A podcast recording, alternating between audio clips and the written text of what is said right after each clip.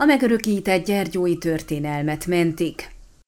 Az első éppen 80, idén 118 órányi archív anyagot sikerült digitalizálni, azaz modern eszközökön is láthatóvá tenni az egykori Gyergyó Szent Miklósi színtévé híradói, tudósításai, magazin műsorai közül olyanokat, amelyek az 1990-es években, illetve a 2000-es évek elején készültek. A Városi Könyvtárnál őrzött VHS kazetták gyakorlatilag a város és környéke akkori közé életének fontos dokumentumainak számítanak.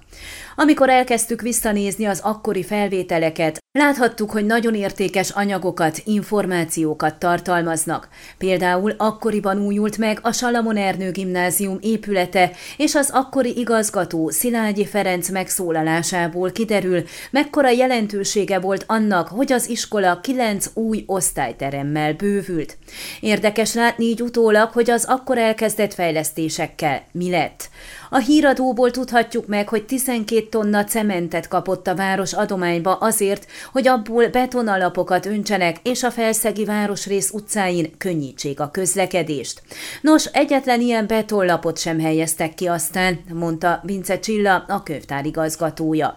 Szintén az egyik kazetta és immár digitális tárhely őrzi azokat a felvételeket, amelyeket 20 éve 2002-ben forgatnak, és amiből kiderül, hogy három napos rend rendezvényt szerveztek Gyergyó Szent Miklóson március 15-én, több helyszínen is mindenhol teltház volt, a Petőfi szobornál pedig nagy tömeg ünnepelt. Ez manapság sajnos nem mondható el. Kár, hogy a nemrégiben lezajlott tornász találkozó után került elő az a híradás, miszerint a sportiskola képtelen volt fűteni a tornatermet, és emiatt szűnt meg a korábban világra szóló sikereket elérő Gyergyó Szent szertorna szakosztály, említette még Vince Csilla. Ezek a város története szempontjából mind lényeges és értékes dokumentumok mutatott rá.